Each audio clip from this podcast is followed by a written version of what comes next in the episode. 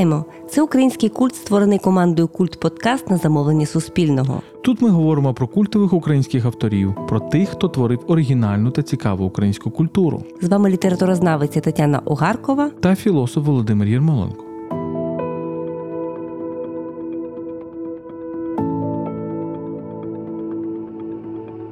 Сьогодні ми говоримо про Ольгу Кобилянську, українську письменницю епохи фандусєклі родом з Буковини. Нічанка та феміністка або ж емансипантка Кобилянська у своїх творах дає образи жінок, яких називали заратустрою жіночої статі. Близька подруга Лесі Українки вона боролася за жіночий простір, незалежність та право бути самій собі ціллю. А завдяки боротьбі за жіночу суб'єктність стала одним з рушіїв модернізації української літератури. Ольга Кобилянська народилася у 1863 році в Австро-Угорській імперії у містечку Гура Гумора в південній Буковині. Нині це територія Румунії. Мала лише чотири класи освіти. Далі родина, яка мала семеро дітей, доньок не вчила. Письменницею Ольгу зробила самоосвіта та щирий інтерес до європейської та української літератури. Німецька мова, як і німецька культура, відіграла важливу роль у творчості Кобилянської. Саме німецькою вона пише свої перші літературні твори. Але українська стала для неї свідомим вибором. Українською довелося вивчати та опановувати. Саме українською написані її відомі твори царівна, людина, аристократка, меланхолійний вальс, а також земля, чи не єдиний твір, однозначно позитивно сприйнятий як її сучасниками, так і пізніше радянською владою. У 90-х роках 19 століття Кобилянська активно ангажується у жіночий рух. Для неї багато важила жіноча солідарність та сестринство.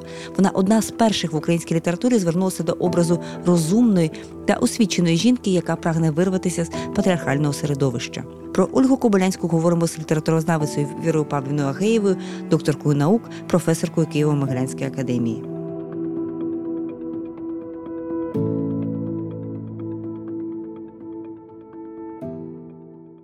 Отже, сьогодні ми говоримо про одну з найбільш визначних постатей в українській літературі, про Ольгу Кобилянську. Сьогодні зі мною Віра Павлівна Агеєва, яка є українською літературознавицею, яка є знавчиною української літератури. Ми перебуваємо в Могилянській школі журналістики. Отже, Віра Павлівна, ви багато років е, свого життя присвятили дослідженню української літератури, зокрема Ользі Кобилянській і українському, так би мовити, фемінізму і феміністичним студіям загалом. Давайте почнемо з найбільш важливого і найбільш простого на початку. Зрештою, Ольга Кобилянська, в чому сьогодні її роль, її вага її унікальність для української літератури? Чому її варто читати? Ну, якщо так не зовсім серйозно ставитися до несерйозних речей і навпаки, то про Кобилянську сьогодні тільки лінивий не знає, тому що ну всі знають, що Кобилянська написала лесбійські листи, писала лесбійські листи до Лесі Українки, і там щось таке було, і це цікаво, і це є на всіх жовтих якихось там сторінках. Я хотіла до цього в кінці підійти, а ви що, відразу почали. Так, що ні, я про те, що чому. Але, звичайно, листи ці чудові, і ця лесбійська фантазія вона справді чудова, але але не листами єдиними.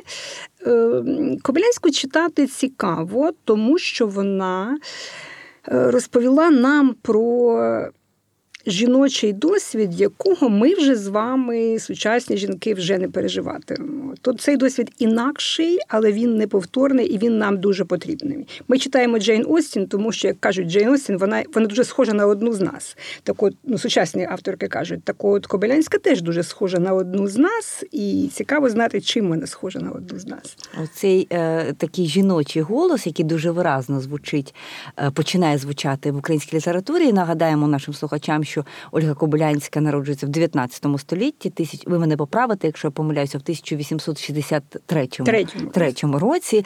Тобто це жінка, становлення якої припадає на 80-90-ті роки ще 19 століття. І от такий важливий вимір, на якому варто наголосити на початку, що перші свої літературні твори Ольга Кобилянська пише німецькою. Мовою і, зрештою, її е, рідною мовою є е, німецька і польська, а українська є її мовою набутою. Це дуже рідко так буває, чи не так? Не аж так рідко. На теренах Австро-Угорської імперії українці формувалися переважно або в польській, або в німецькій культурі. Так було. І так, вибір вибір кобилянської українськості своєї, це її вибір ідентичності. Вона захотіла стати українкою. Але ну не лише вона. Я зараз згадаю Уляну Кравченко, етнічну німку Юлію Шнайдер, яка це та, яка була теж авторкою першого вінка, одне в яку там був закоханий Франко, чи вона в нього ну там був точно не лише епістолярний роман. Тобто, е, ну так бувало, і е, в цій поліетнічній Австро-Угорській імперії справді такий вибір був. Ну, врешті, на Дніпрянській Україні, яка була в Російській імперії, тоді теж часом люди робили вибір між українською і російською ідентичністю, і це був власний вибір.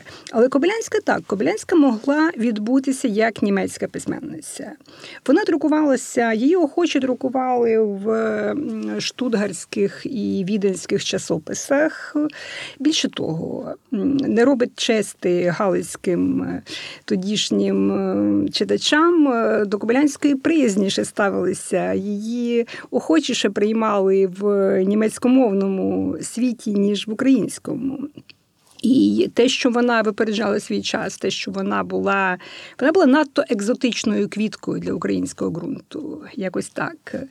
І от я дуже люблю цей епізод, колись Михайло Грушевський ще не президент е, Української Народної Республіки. Михайло Грушевський, професор Львівського, професор історії Львівського університету. Це ще одна прицікава історія. У нас безліч прицікавих історій, яких ми от не дуже знаємо. Його туди спровадила, що називається з Києва е, стара громада, Антонович, який був його вчителем, він там розвиває україністику. Ну, І от.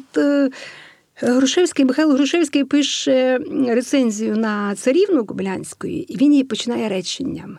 400 сторінок дівочого щоденника, бр, думав я.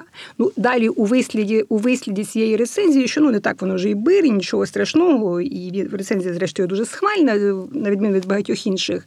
Е, але от сама оця настанова, ну, дівочий щоденник, ну ну що ж це тобто таке? Така зверхність. Бир, та, якась непри... якась упередженість апріорі, апріорі, а потім виявляється, що не так воно вже. І Кобилянська це дуже болісно відчувала. Її. Е, персонажі от в тій самій царівні. В царівні ж Наталка Верковичівна, ця, вочевидь, автобіографічна оповідачка, авторка цього щоденника. Е, Верковичівна відкидає кохання українця Орядина. Е, та схожий сюжет буде в меланхолійному вальсі, схожий сюжет буде в за ситуаціями. Вона відкидає Орядина, він мужик, він не європеєць, він мужик. Оце мужицтво це не є селянськість, це є немодерність, це є патріархальність в словнику Кобилянської. Е, і, врешті, в фіналі царівни обранцем Наталки стає Хорват. Е, отже, очевидно, що це певний ну, це рукавичка кинута, так би мовити, українській українській ем, спільноті. Е, вона на природу, яка є такою. Ну, я розумію, що які стандарти, але на ті стандарти природа це було щось неймовірно викличне. Я думаю, що природа це е, текст, в якому ну, в якому тілесність і сексуальність представлені тоді, можливо, найсміливіше. Так ось ем, вона її опублікувала німецькою в Штутгарті, здається, ну та та в Штутгарті. і потім здається, через 10 років аж зважилася українською. Ну тому що тому, що в Україні це не приймали, і тут тут питання, як вони формувалися, і е, бачите, якраз якраз ці жінки, е, як в Києві, так і в Чернівцях чи Львові, якраз вони були ретрансляторами модерності, якраз вони були піонерками такого європейського вибору. Е, і навпаки, їхніми патріархальними опонентами були якраз чоловіки переважно. Ну, Щодо Галицького чоловіцтва, ну я ніколи не пробачу Галицькому чоловіцтву рецепцію Кобилянської. Е, коли ну, це, ну, начебто Франко ж її підтримував. А, Думаєте? Франко немало і небагато. Е, Франко викинув з альманаху перший вінок, її повість людина, тому що при тому, що він не це от ну, Франко метр, Франко роздає репутації. Але Франко до до випуску альманаху перший вінок не мав ніякісінького стосунку. Гроші були. Я, я так розумію, гроші були Петра Антоновича Косича, тому що їх дала е, е, Олена Пчілка. Е, праця там була Кобринської. Франка лише попросили, бо бо це було у Львові, доглянути коректи в друкарні, та й все. Ну, але це ж Франко, це метр, який роздає репутації. Франко викинув повість людина, тому що вона надто, мовляв, е, тенденційна і неналежного рівня для такого альманаху. Людина не найкраща Вір Кобилянської, але знаючи тексти, які були у першому вінку, ну воно точно не було би там найгіршим. Е, так що я потім не без в'їдливості завважила в мемуарах Олена Пчілка. Франко працював гратіс, але ми заплатили честь надрукувати першу повість е, видатної авторки. Е, ні, Франко визнав Кобилянську, меланхолійного вальсу не прийняв ніхто. Франко визнав Кобилянську лише як авторку землі. І, і тільки. Нарешті вона почала писати не про перевчених якихось е, е, феміністок, які бозна чого шукають, не про модерних жінок ефемерних. Нарешті вона почала писати про українське село. Так, отже, не пробачите ви е, чоловіцтву. Ні, так? ні Франко Франко менше винен. Я от давайте я вже уточню, щоб ну Грушевський щоб... це відома історія. Ні, ні, да, давайте, давайте я уточню, щоб я з Грушевським все добре. Е, давайте я уточню, що галицьке чоловіцтво не вважало, що я на нього марно нападаю. Я дуже конкретно маю на увазі того рецензента газети Діло, який написав, коли вийшов меланхолійний вальс, е, Добродій написав, що е, де де Кобилянська бере такі типи, таких типів жінок у нашому здоровому, мовляв, суспільстві немає, а в підтексті звучало і не дозволимо, щоб вони колись були. От от, от, це, от це те, що таки, ну, таки, таки не варто пробачати. Да, отже, фіксуємо для себе таку ну, очевидну сміливість е, Ольги Кобилянської взагалі увійти в цю ну, все-таки чужу її культуру, хоча згадаємо окремо тут е, для справедливості, що в її родині власне це українське коріння, це е, батькова лінія, е, її матір. Так, це переважно все таки така з Німеччина е, полька, і власне оце всередині її родини є можливість розвитку цієї української культури, але вона так закладена, і це є предмет вибору. І от в цей момент вибору української культури для себе на цей вибір також впливають жінки, так її знайомство з цією першою е, жінкою-лікаркою, так е, Софією Окуневською, Наталя Кобринська також певний вплив впливає. Тобто тут ми бачимо, що оцей фемінізм, це сестринство, так духовне чи якесь, як ви його назвете, воно також впливає на її вибір української культури супроти чоловіків чи ні? Е, поза всяким сумнівом, але думаю, що не лише. Е, бачите, ну, з одного боку, мовою освіти є німецька, і, звичайно, що вона читає все німецькою. Це от, я люблю цей е, знаєте, перший перший в Російській імперії переклад про права жінок Джона Стюарта Міла зробила Марія Маркович. Е, але і але і ну Леся Українка читала там Стюарта Мілля. Але вони там всі читали Штуарта Міла, тому що вони читали німецькою. Mm-hmm. Кобринська про це пише, як матам його ним захоплювалася Кобилянська. Ну і другим неймовірним авторитетом був, звичайно, Ніцше. Кобилянська най, ну, найпослідовніша і найзахопленіша нічанка, з поміж тих, яких не бракувало тоді в українськ, серед українського українських інтелектуалів. Е, але все-таки ну, мова довкілля, мова Буковини, вона ж була українська. І її вибір диктувався не лише прочитаним, не лише мовою освіти, але й тим середовищем, в якому вона була. Ну і врешті. Врешті, окрім цих, окрім меланхолійного вальсу, Ковлянської ще є некультурна, яка теж є її візитівкою певною. Я називаю некультурну ну, як як, як героїню, а не як назву тексту, я називаю некультурну такою от е, вродженою феміністкою.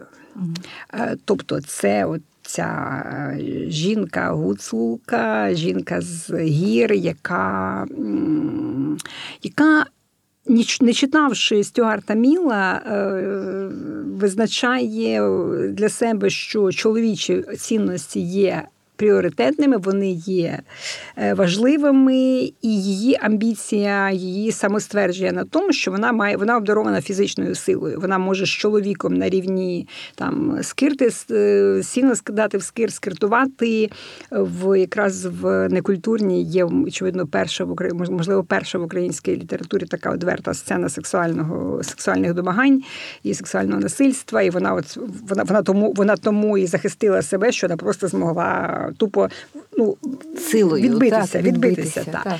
Е, І от ця жінка, яка стверджує, що ця її фізична сила дає їй можливість бути самодостатньою. Оте знамените твердження в царівні бути що таке фемінізм, бути самій собі ціллю. Ну, коли сьогодні це кажеш, то е, Це здвигують плечима, ну а як інакше. Але для панни Ольги Кобилянської, як і для панни Лариси Косач, ну для панни Кобилянської ще більше, це було не так очевидно, тому що е, Кобилянський в родині докоряв, ну, братів вчили, Ольгу не вчили. Так. І вона потім в усіх автобіографіях вона, вона завжди нарікала на це, що вона не мала освіти.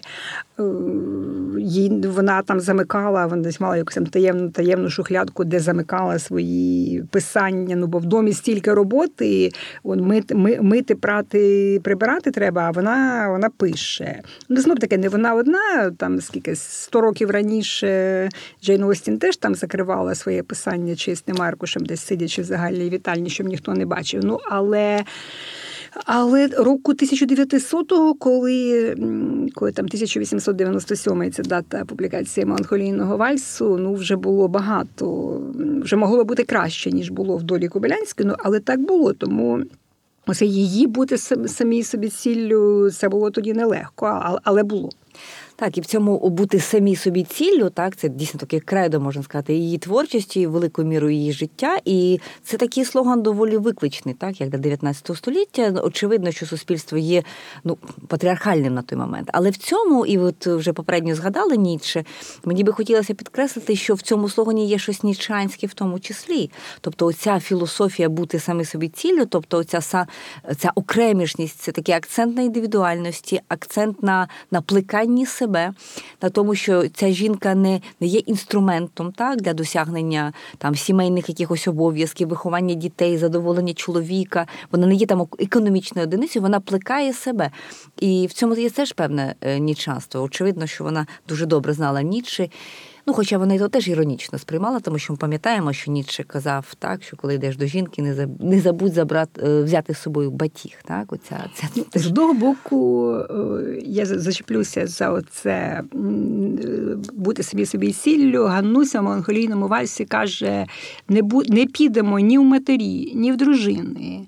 Зостанемося людьми, як ми є, і розвинемося самі для себе. Так, тоді це було достатньо, достатньо виклично. Ну, хоча, хоча, врешті, не так. Не так гаслово, але в трьох долях Марка Вовчка героїня щось схоже в фіналі каже. Ну, але тут, тут воно очевидно одвертіше. Е, а щодо нічанства, ні, Кобилянська таки. Я не думаю, що щодо Ніцше в є аж так багато іронії. Вона вона вчиняє гендерну інверсію, як багато хто тоді вчиняв жінок авторок, та йдучи до жінки, бери, не забудь батіг, але ми знаємо, що потім у Саломе ця знаменита фотографія, коли, коли над, над самим значить, піднімають батіг. Е, так Кобилянська, ну таки справді, от, е, знаєте, мені часто докоряють за те, що я неправильно інтерпретую Лесі Українку.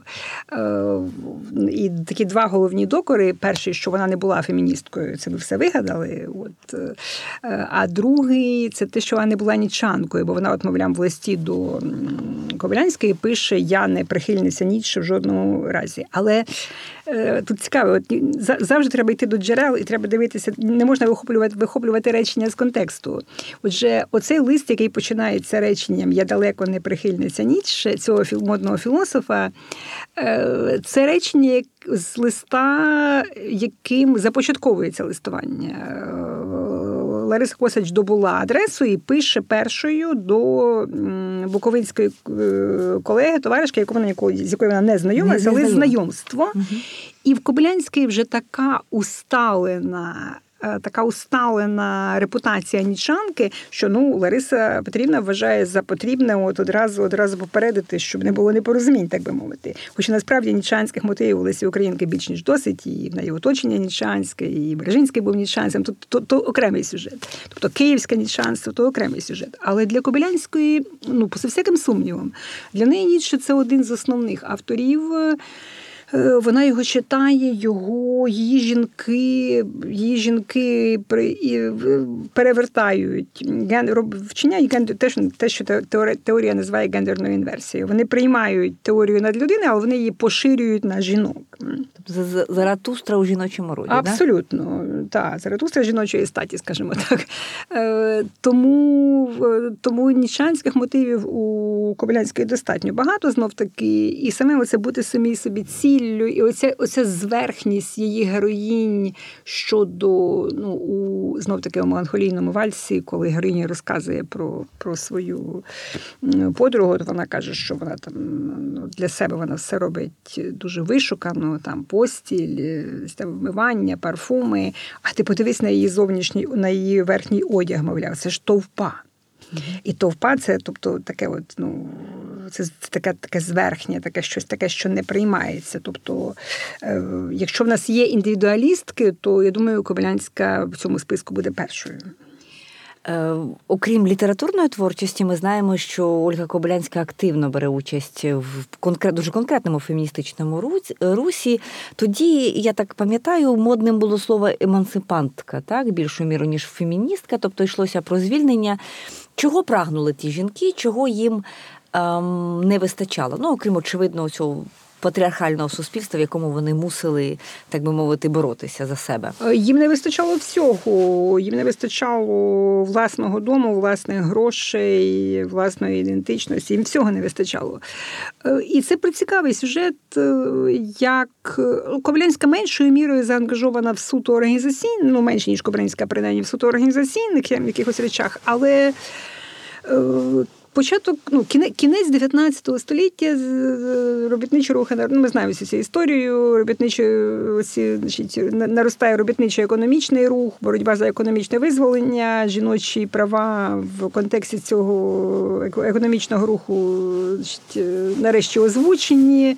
Е, далі політичні перші організації. І Галичина, вона ж гляньмо на карту. Галичина вона маленька. І вони якось там, от, там як почати розбиратися, ми от робили примітки до цього академічного видання цьогорічного 14 томника Лесі Українки. Там як почнеш розбиратися, ну то. Ті ті кузинки, ті якісь там троюрідні, ті якісь там та братова, та та та ще щось. Тобто воно якось так, от ці священницькі родини дуже дуже поєднані. Це велика мережа, да? така велика. Так, та, та, якось так воно. І власне, коли е, коли Кобринський починає організовувати товариство руських жінок у Станіславові, і потім, коли виходить альманах перший вінок, так, Кобилянська в цьому всьому дуже заангажована. Е, вона знов таки Штуарта Міла, вона читала німецькою, вона вона переконана фемі... Ну, А як їм як їм не бути феміністками, коли вони починають писати? Для того, щоб почати писати, треба все-таки для початку треба здобути ідентичність. Підпорядковане не може промовляти. Крапка. А вони цю підпорядкованість в Галичині, е, що цікаво, почували ще більше, ніж от це, це дивно, але так ну це це видно з листування їхнього. От Леся Українка, яка багато бувала в Галичині, от вона завжди наголошує, що у нас, хоч ну, хоч біда та лихо, мається на увазі ну, репресії поліції поліційні, очевидно, тут значно потужніші, ніж в Галичині, бо там Австро-Угорська імперія, вона ж не порівняна з російською демократичніше, ліберальніше. Але, мовляв, у нас жінку за людину, а не за мавпу вважають в одному з листів. Е, тобто, оця галицька така церемонна, ніколи не ставить церемонна, неймовірно старосвітська, така от. Е, звичаєва якась така атмосфера. На жінку ніколи не дивляться в рівень або згори вниз, або знизу вгору. І невідомо, що гірше. Так, і завжди як на на якусь функцію в суспільстві. Так, так? Тому тому знов таки, коли коли от, от, це листування Лисі Українки і Кобилянської, ну чому воно так, от чому воно стало таким феноменом? Е, їм обом бракувало такого спілкування. Ну, Ользі більше як Ларисі, ну тому що och все-таки в Києві було більше середовища літературного, Лариси ніж була Чернівцях. матір, да, яка теж була точкою. Е, Ну так, ну то багато чого. Ні, ну, ну Ларисі, Ларисі суто економічно ну, легше велося, то правда. Але, але, але їм бракувало такого спілкування, е, і вони от для, для них це листування стало такою такою якоюсь обітованою дружбою, скажімо так. Е, От я люблю це визначення, яке колись колись колись це сформулювала Соломія Павличко. Лесбійська фантазія. Е, Фантазія про жіночу дружбу, про жіночу ніжність, е, про жіночу любов, якщо хочете. Е, І вони могли говорити одна одній те, що нікому більше не могли говорити. Тут же ще ми маємо лише ми маємо лише два листи до Кобилянський листи до ні, ні. Листи Лесі Українки до Кобилянської ми маємо всі, Всі? тому що Ольга листів не пилила. Лариса Косач мала неймовірне таке, от знаєте, аристократичне уявлення про приватність. Е, Знов таки, от нам, нам уже цього не зрозуміти. Десь там в останні роки життя, коли вона поїхала на лікування в Єгипет, здається, і Київська газета Рада надрукувала про це ну, вона вже була зіркою. Знаєте, вона надрукувала от якусь там оповістку, що пан панна Косич поїхала на лікування. І вона страшенно вона страшенно панна Косич страшенно обу... ну, тоді- вже пані Косич Квітка страшенно обурювалася. Е, Це моє приватне життя. Чого лізете?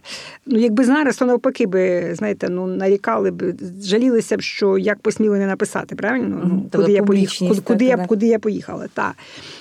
Тому, отже, вона ці листи знищила. Ну, історикам літератури шкода, але це її право. Е, Так що Так, тому голосу Кобилянської, власне, в цьому спілкуванні ми дуже мало чуємо. ну, є да, два, насправді? є два листи. Та. Але можемо, можна якось там щось реставрувати. Є багато, є багато спогадів, що добре. От, от є багато спогадів і про, і про Кобилянську, і про Лисі Українку. Е, От ви згадала на початку нашої розмови, ви згадала Софію Коневську Морачевську. Оцю лікарку, да? вона Е, лікаркою. Вона це була перша жін, перша українка, яка отримала університетський диплом лікар лік, ну, з, з медицини. Так, так, яка практикувала. Е, Так, так. Вона, вона працювала як лікарка. Там не ну, з- отримати диплом це було тяжко, а зробити кар'єру лікарки було потім ще тяжче. Її біографія це, це, це якраз показує. Але в кожному разі, от перша українка, яка здобула університетський диплом лікаря, це, це якраз вона. Та- та- Так, е, тобто вони, вони це їхнє коло спілкування. Вони листуються, вони дружать, вони їздять в гості одна до одної. Таке от.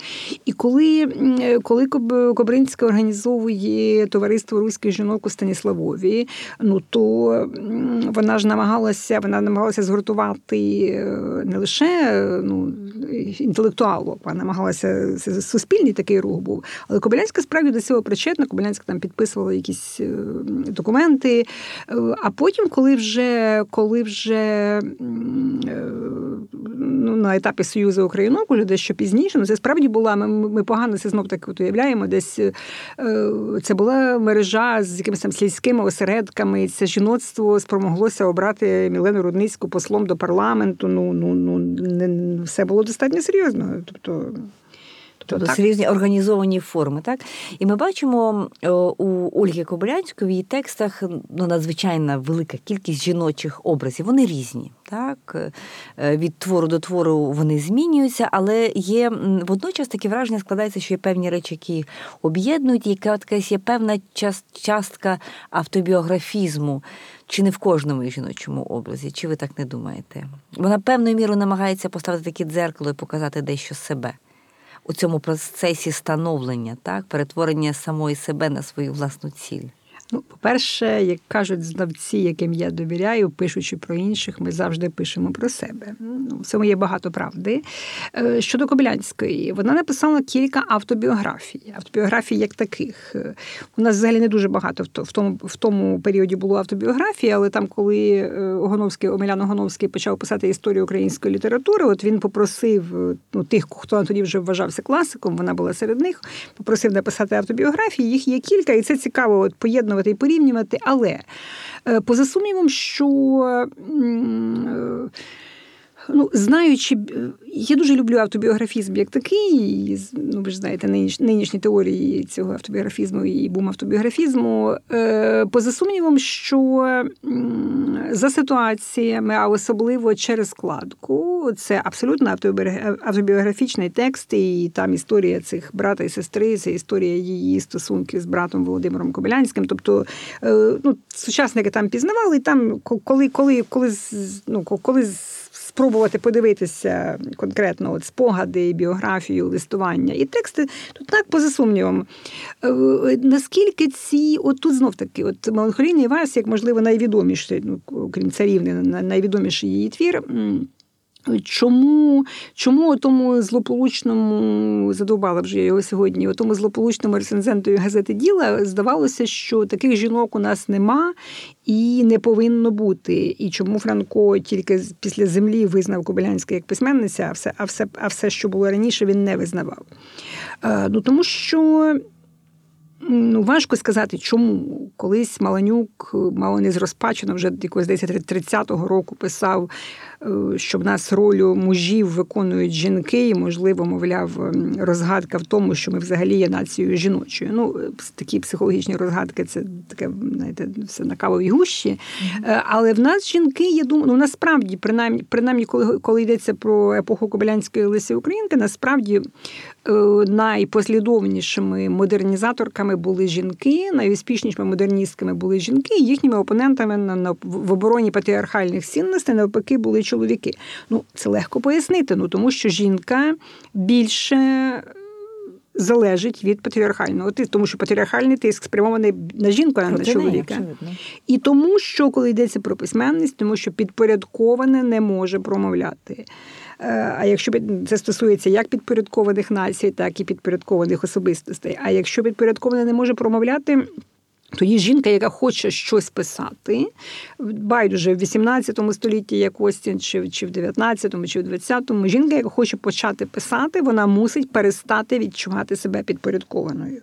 Е, скажімо, Марія Маркович зуміла це зробити ну, для себе. В неї не було можливостей суспільство ще міняти. Суспільство лишалось патріархальне, а от себе вона зуміла поставити дивовижним чином в вона використала ті інструменти, ситуацію. так які були в тому в тому суспільстві, в тому числі числі шлюб, так вона абсолютно абсолютно. То вона вона змогла це збудувати для себе. Ну так само, як це зробила Джордж Еліот, наприклад, ну яка яку там який там досі докоряє, що вона нічого не зробила для розвитку жіночої справи і жіночого питання, але вона зреалізувалася сама для себе, створивши для себе такі особливі умови, скажімо так.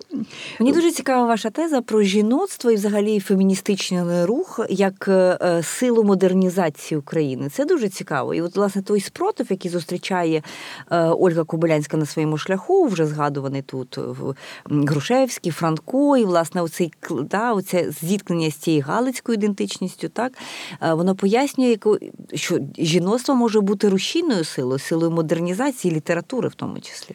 Воно і було силою модернізації літератури, і тут треба і тут має прозвучати слово урбанізм. От знов таки, е, про що земля?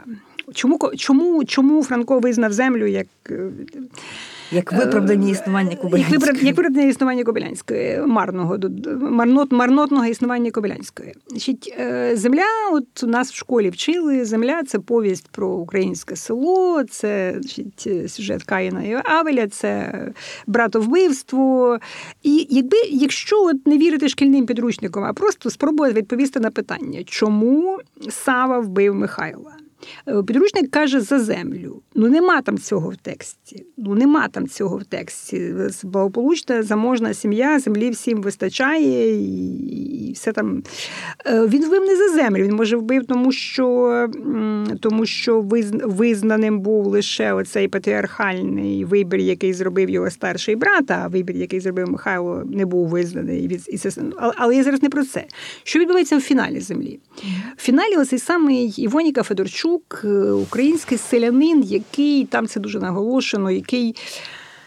Е, кров з-під пальців, з-під нігтів себеніла, все життя призбирував цю землю. Нічого не було дорожчою, як земля. І ось у фіналі, коли вже немає старшого сина, коли померли його внуки, яких теж не прийняли, тому що тому що не шлюбні, знову торжествує патріархальний закон. У фіналі Івоніка, переживши це все, е, продає шматок землі. Приносить ці гроші е, нареченій свого загиблого сина, і в неї вже це дитина, яка, яка в неї росте, вона не має ніякого стосунку до його сім'ї. Це інше, інше ну, це не є кровний зв'язок.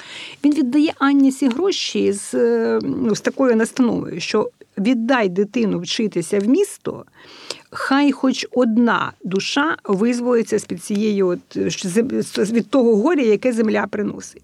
Тобто, це ну. Викличнішого урбаністичного антирустикального жесту, ніж у фіналі землі, пошукати. Франко просто вмів. Франко, ну, Франко не міг не бачити цього. Франко вмів вмів удавати, що він не помітив те, що він не хотів помітити. Е, так що якраз. Якраз і Леся Українка, і Кобилянська, ну найпослідовніші урбаністки, Міська е, і культура. найпослідовніші насправді ми, і ну я ми говоримо про двох найвидатніших, але там е, я робила колись антологію української жіночої прози, і там, там є багато імен. Якраз ці жінки, не лише вони, але ці жінки були, були успішними, вони були е, більш е, чутливими до цих модернізаційних тенденцій. Вони справді були модернізаторками культури. е, Не в останню чергу тому, що ну знаєте, жінка, як кажуть знавці, той самий Жижик, жінка більше, більше великий іронік щодо влади великого іншого. Жінка більш іронічна щодо влади великого іншого, щодо влади оцієї панівної ідеології, ніж чоловік. Вона вона приватніша, врешті-решт, їй важливіші е, індивідуальні приватні цінності. Так що так, в кожному разі, в кожному разі, те, що не лише в е, літературі, не лише в мистецтві, навіть у політичному житті жінки, жінки в революційному русі були страшенно активні. Почитайте Винниченка, ну скільки їх там. Так, очевидно. Е. Тобто, тобто так. Так, але от це амбівалентне ставлення, амбівалентна природа землі, да, як такої природньої стихії, яка вбиває, да, в тому числі так, в землю ми бачимо. І дуже цікаво, що е, ну, всі знають, це абсолютно не секрет, що е, Ольга Кобилянська, ну, хрестоматійно, земля це її візитівка. І тут велику роль зіграла радянська епоха. Я так підозрюю, тому що в каноні е, Ольга Кобилянська це там абсолютно не Вальс Мелянкулік е, чи там. Е, Інші її твори, от чомусь земля вважається такою, таким соціальним конфліктом. Да? Хоча там цього якраз і, і немає. От як пояснити? Зрештою, воно впливає на рецепцію численних поколінь. От радянське прочитання. Я колись бачила просто студ... студ... в аудиторії студентів на столі лежала книжка на семінарі. Це було якесь видання десь 90-х, початку 90-х років, так очевидно. Це було це була книжка Кобилянської, там була людина і царівна, два тексти. На обкладинці був портрет Кобилянської, ну оця хустка, знаєте, коли її отак запинають от трикутничком над ну, трикутничком над лобом, і потім от вона так закриває щоки, підборіддя, і, ну така селянська, по-селянському. Е, Панна Кобилянська, е, судячи з її щоденників, е, до і судячи з її текстів, вона за модою стежила, вона вдягатися любила. Фотографії її багато, дуже вишуканих. Там вона там капелюшками переймалася тощо, тощо. І оця фотографія в хустці, вона може одна. Знаєте, Так, в- але саме вибра- її використали. вибрали саме її. Тобто, всі- це ж знов таки. Ну я зараз говорю, вибачте, за саморекламу. Я зараз говорю як авторка книжки за лаштунками імперії, есей про українсько-російські культурні відносини. Це книжка, яку я от щойно на львівському форумі презентувала. І мені якраз, от, ну що називається на свіже око, оці, оця національна. Е, Ось оця проблема колонізованої культури і жінки в колонізованій культурі. Тобто їх обох, ну не лише їх обох, але ми зараз говоримо про Кобилянську, ну в Лесі Українки це добре видно. Їх маргіналі- маргіналізували подвійно, як жінок-авторок і як українок-авторок. Тобто Кобилянське було дозволено. Ну, знаєте, що дозволено колонізованим? Гопак, е, шаровари, ну там Селянська тематика, селянська тематика, або, або там відповідно там якась значить, там індійська там екзотика, і, і не більше. Тобто ви можете мати літературу про село, але, але Ніцше вам зась. Да, але там над людей не, Ну, має і бути та, не може. і бути не може. Який Ніцше для цих малоросів? Е, Так ось. Е, Кобилянську ну, маргіналізували як могли. Ну, для того, щоб її, для того, щоб її, для того, щоб вона лишилася в каноні, для того, щоб ну, Ну так чи так вона була занадто велика, щоб її з канону викинути. Це знов таки, ну знаєте, це треба говорити до післязавтра, щоб я розказала все, що я думаю про формування канону. Mm-hmm. Але адже навіть Шевченка пробувала з канону з канону викинути ну, в 30-ті роки. Ну там от виявилося, виявилось, нам нам би заздрили теоретики, виявилося, що є те осердя канону, яке неможливо е, зруйнувати. Так от для того, щоб Кобилянська лишилася в каноні, вона була занадто великою і занадто знаменитою, щоб її викинути з нього. Її треба було до цього канону пристосувати. Отже, е, ніякого нічанства, ніякої царівни, ніякого фемінізму. Тим більше. Ніякого лесбійських марень. Ну, про, про, про лесбійські марення взагалі не може бути мови. Е, І лишається що? Лишається, отже, лишається земля, власне, єдиний твір. Ну, неділю рано зілля копала, коли позакривати очі на все, відповідно зінтерпретувати, ну от виходить те, що виходить. Її щоденники ж не публікували десь теж там аж до аж до, до кінця ХХ століття майже. Так, тому розуміємо, що є таке спотворення, так і от е, дуже е, добре ви кажете, теж погоджується з цією міноритарною ідентичністю, так з одного боку жіночою, яку треба так тримати, а з іншого боку, ще й українською. Абсолютно. І вочевидь, що це такий ідентичність, який треба так тримати це на ті подвійна, території. подвійна маргіналізація. Це ж на всіх на всіх цих прикладах видно. Так, і тут Приходимо до парадоксу, що Ольга Кобилянська, яка все своє життя і творче життя так е, прагнула вийти так за межі цієї системи цього патріархату, так як мала бороса, починаючи з сімейного життя, з побуту, з того, що брати, що треба там готувати, їсти, прати. Вона все життя відстоювала свій простір, так свою свою можливість свою можливість бути собою разом з іншими, в тому числі жінками.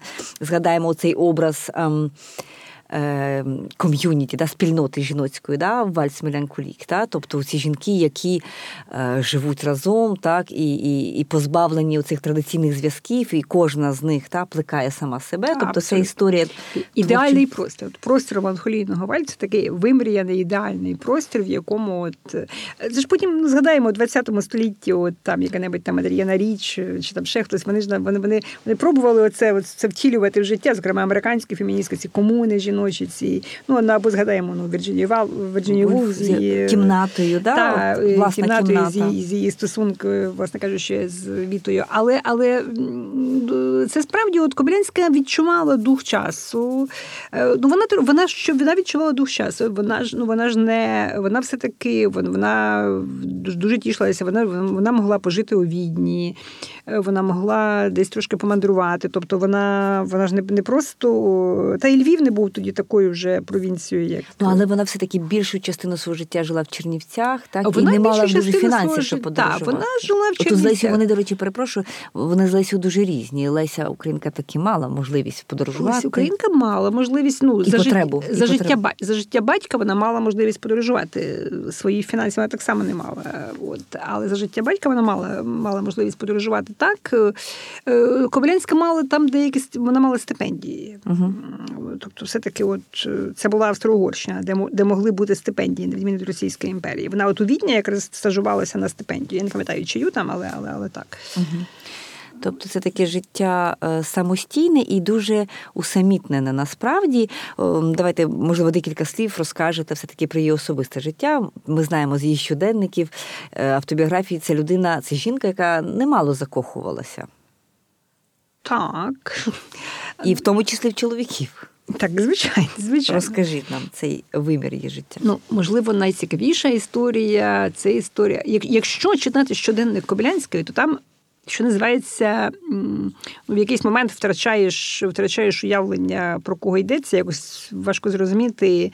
Е, ну, Я розумію, що геніо це Євген, але от я поки якось, очевидно, було дуже популярне ім'я. На кожній третій сторінці з'являється якийсь новий геніо, якої, якого вона от на черговому, під час чергового танцю закохується, а потім з'являється на наступній сторінці новий. Це такі такі дівочі флірти. Е, нічого в тому, але але воно цікаво читати, як воно як воно це все фіксується на сторінках щоденника. Вона неймовірно одверта на сторінках щоденника. Її щоденник читати ну це така, знаєте, це ну. Це такі замальовки жіночої психології. От, от жінка рубежу віків. Е, вона е, Коблянська це зразкова, знаєте, зразкова героїня Фіндесєклів. Вона вона от Вон- так. вон- Вона, вона декадентка, вона естетка, вона така от е, е, надзвичайно цікава в цьому сенсі. Е, Ну, такий, очевидно, такий найбільш відомий роман, який відбитий в листуванні, зокрема і в листуванні з Лесі Українкою. Так само це її стосунки з Осипом Маковеєм. Е, Ну, от Маковей такий, якщо так їх читати, читати їхні, їхні листування, то вона виконує швидше таку педагогічну функцію щодо Маковея. Вона вчить цього врешті. Ну, не намагається надто, його підняти. не надто обдарованого письменника, непоганого журналіста. Вона намагається вчити його от якимось високим істинам. Врешті, коли Маковей одружується з іншою, ну для неї це був певний, певний, певний, певний удар, але це якраз от те, що її героїня сформулювала від мужик. Мгм. І він там далі стає її першим біографом, та? тобто він про неї. Ну, Маковей писав про неї, та. А я от хочу ще згадати от ще одну історію такого жіночого. Я її дуже люблю цю історію, просто історію жіночого. Як би її сформулювати? Ну, давайте от історію про сестринство. От продовжимо Так. продовжити сюжет про сестринство. Е, Леся Українка е, померла 1913 року. Кобилянський ще 20 років життя майже. І е, коли в 39-му році Ще 30 навіть, так? Тому що в 42-му в 42-му, так. Е, Тобто фактично 30 років. Так, коли в, е, коли в 39-му році радянська армія або ж звільнила Галичину, або ж завоювала Галичину, залежно від того, хто як хто, Хто розказує хто розказує цю історію, так. Е, Але очевидно, що коли, коли все це почало, почалися всі ці репресії. І от е, українські письменники відвідали вже, вже, вже дуже стареньку Ольгу Юлянівну в Чернівцях. Е, І вона їх почала розпитувати. Вона, очевидно, десь знала. Вона їх почала розпитувати про родину Лесі Українки. А в той час, коли вже ставили пам'ятник Лесі Українці, коли е, всі газети кричали про те, що вона друг робітників, і мало що не член більшовицької партії. Більшовики навіть на імені Лесі Українки більшовицька партія змогла трошки голосів виборців, знаєте, собі там якось залучити.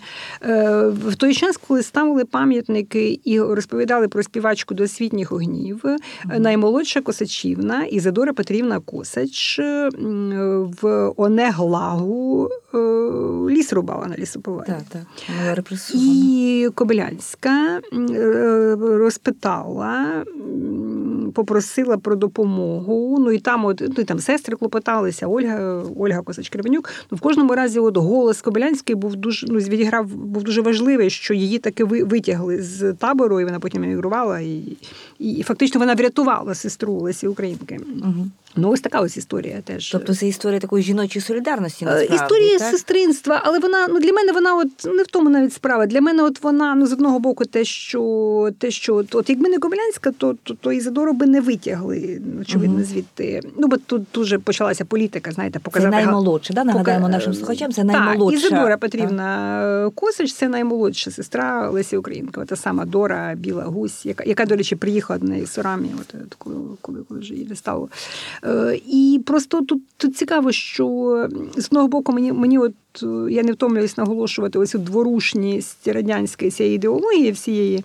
Е, А з іншого боку, те, що е, ну, якраз от голод Кобилянська ніби виконала якось, ну, ну от вона, вона цю вірність е, Лесі вона зберігала. От, ну, така ну, гарна, ну, по-людськи гарна ця історія, скажімо так. Очевидно, очевидно, вона дуже шляхетна, так і шляхетно допомогла родині е, жінки, з якою вона приятелювала, товаришувала, так і це дуже важливо. Останні десятиліття життя Ольги Кобилянської були дуже непростими через е, цю хворобу. Наскільки, якщо я не помиляюся, в неї був інсульт, який трапився в віці близько 40 років, і от о, фактично половину життя вона була доволі мало мобільна. Тобто це таке замкнене життя, таке всередині самої себе. Тобто вона продовжувала плакати себе, але водночас продовжувала писати, очевидно. І о, тут е, такий теж цікавий епізод її опіки над своєю племінницею. Так, от що це материнство, да, от на в молоді роки вона дуже багато писала про те, що так, що там ми не будемо матерями, та, ми не будемо дружинами, але от ми бачимо, що от останні роки вона дуже багато свого часу присвячує е, своїй племінниці. Так, це донька була її брата, я так розумію. Да? Ну, дивіться, тут, е, тут ось яка проблема.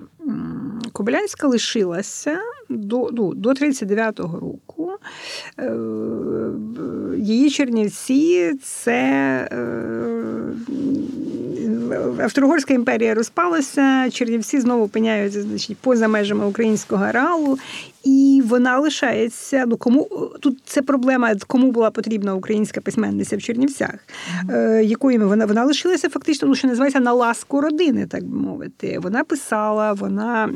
Вона була відомою, але е, там же, от Стефанику, там радянська влада десь там навіть е, десь там навіть якусь там е, пенсію призначила, від від якої він відмовився, хоча він теж не там не розкожував, але він відмовився з політичних міркувань. От е, так що так, Кобилянська ну, фактично вона лишилася в колі родини. Ну і ця родина якось там якось нею опікувалася. І е, коли коли вже, от коли в 39-му році здається, Довженко її відвідував. От є є в багатьом якраз щоденнику Довженка є от історія про з одного боку. Та, та, це є в щоденнику Довженка. От Чернівці після цього, е, ну, Львів, вже не кажучи про Львів, після цього сірого е, роз, роз, роз, ну, знищеного угу. цього радянського Києва з чергами, розподільниками, дефіцитом, дефіцитом так. всього міста, які пригнічені голодом, убожеством, всім. І на тлі цього ці яскраві, архітектурно багаті, неймовірно красиві Чернівці, чи тим більше Львів, от видавалося. Ну, мало мало хто мав сміливість про це писати, але але Довженко в щоденнику це занотував, що от Галицькі місця, міста, Галичина виглядають от святковими, барвистими, багатими в порівнянні з е, Києвом. Е, чи столичним Харковом.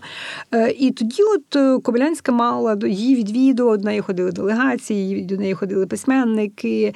Ну, тобто, от вона тоді відчула певну таку, от, як би це сказати, воно ж ну, все все достатньо складне. Так, Галичина завойована, так, люди репресовані, так, це велика біда. Але але так чи так, якби тоді не об'єднали всі українські, це ж Сталін об'єднав всі українські землі в, в єдиній державі.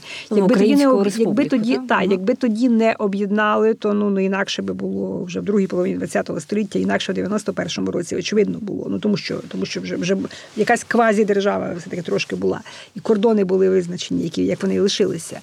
Е, Ось тоді Комелянська відчувала себе, так мовити, частиною української української культури, української літератури. Водночас вона тішилася певною певною увагою. Ну, дивіться, її все-таки багато видавали, її ну, її знали. Вона була вона була в кану, вона була каноні канонічною авторкою. Так що ви навіть якщо тільки з землею, фактично, так. Да? Ні, ну не тільки ну це Франко це Франко її визнавала. Ну все таки не Франком вже єдиним, особливо пізніше. Тобто е, вона вона була канонічною письменницею вже за життя, і це ну, ну до, в шкільній програмі все одно там тільки земля була. Тобто всі ці речі вони У неділі рано зілля копала в різні роки по різному. Неділі рано зілля копала, інколи вчили. Ну я вам скажу, що Кобилянська доволі складна для шкільної програми.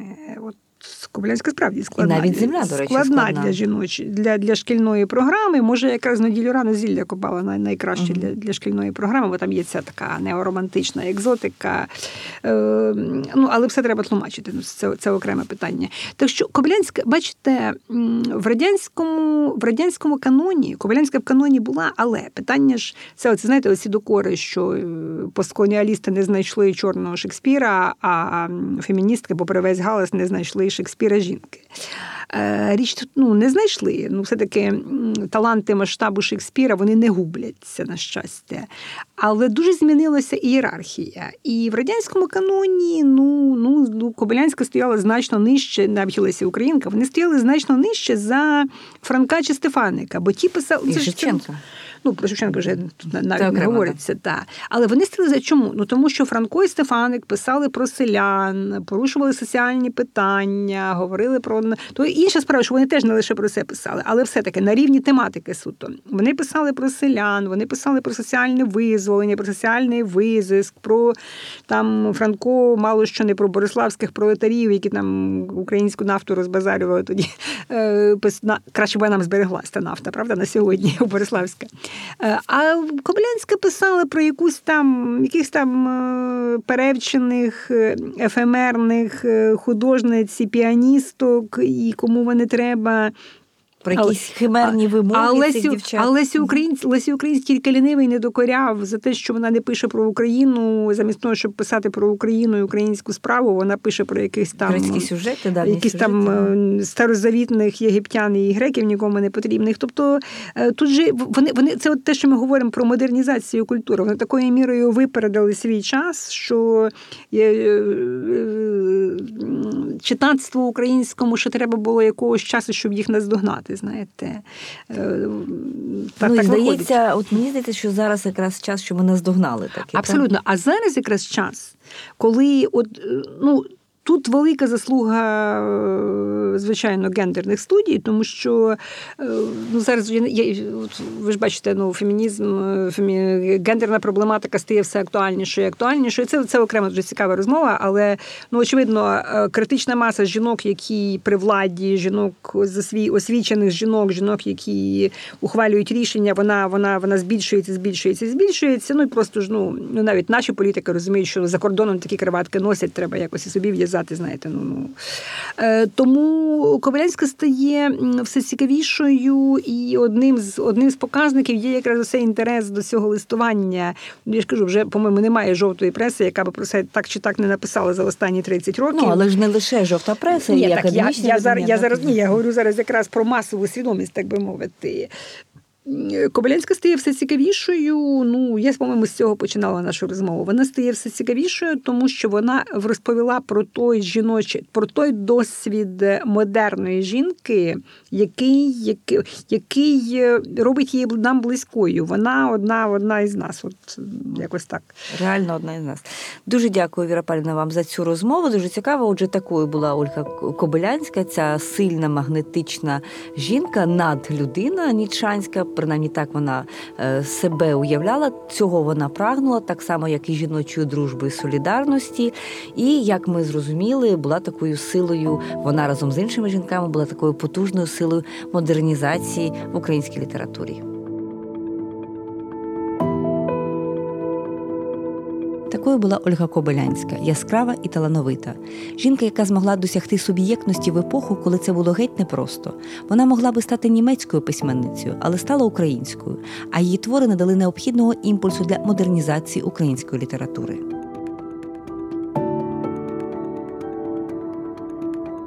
Це був український культ, створений командою Культ Подкаст на замовлення Суспільного. У ньому ми говоримо про культових українських авторів, про тих, хто творив оригінальну та цікаву українську культуру, З вами літературознавиця Тетяна Огаркова. та філософ Володимир Єрмоленко. Не забувайте підписатися. Та відкривайте разом із нами нашу культурну традицію.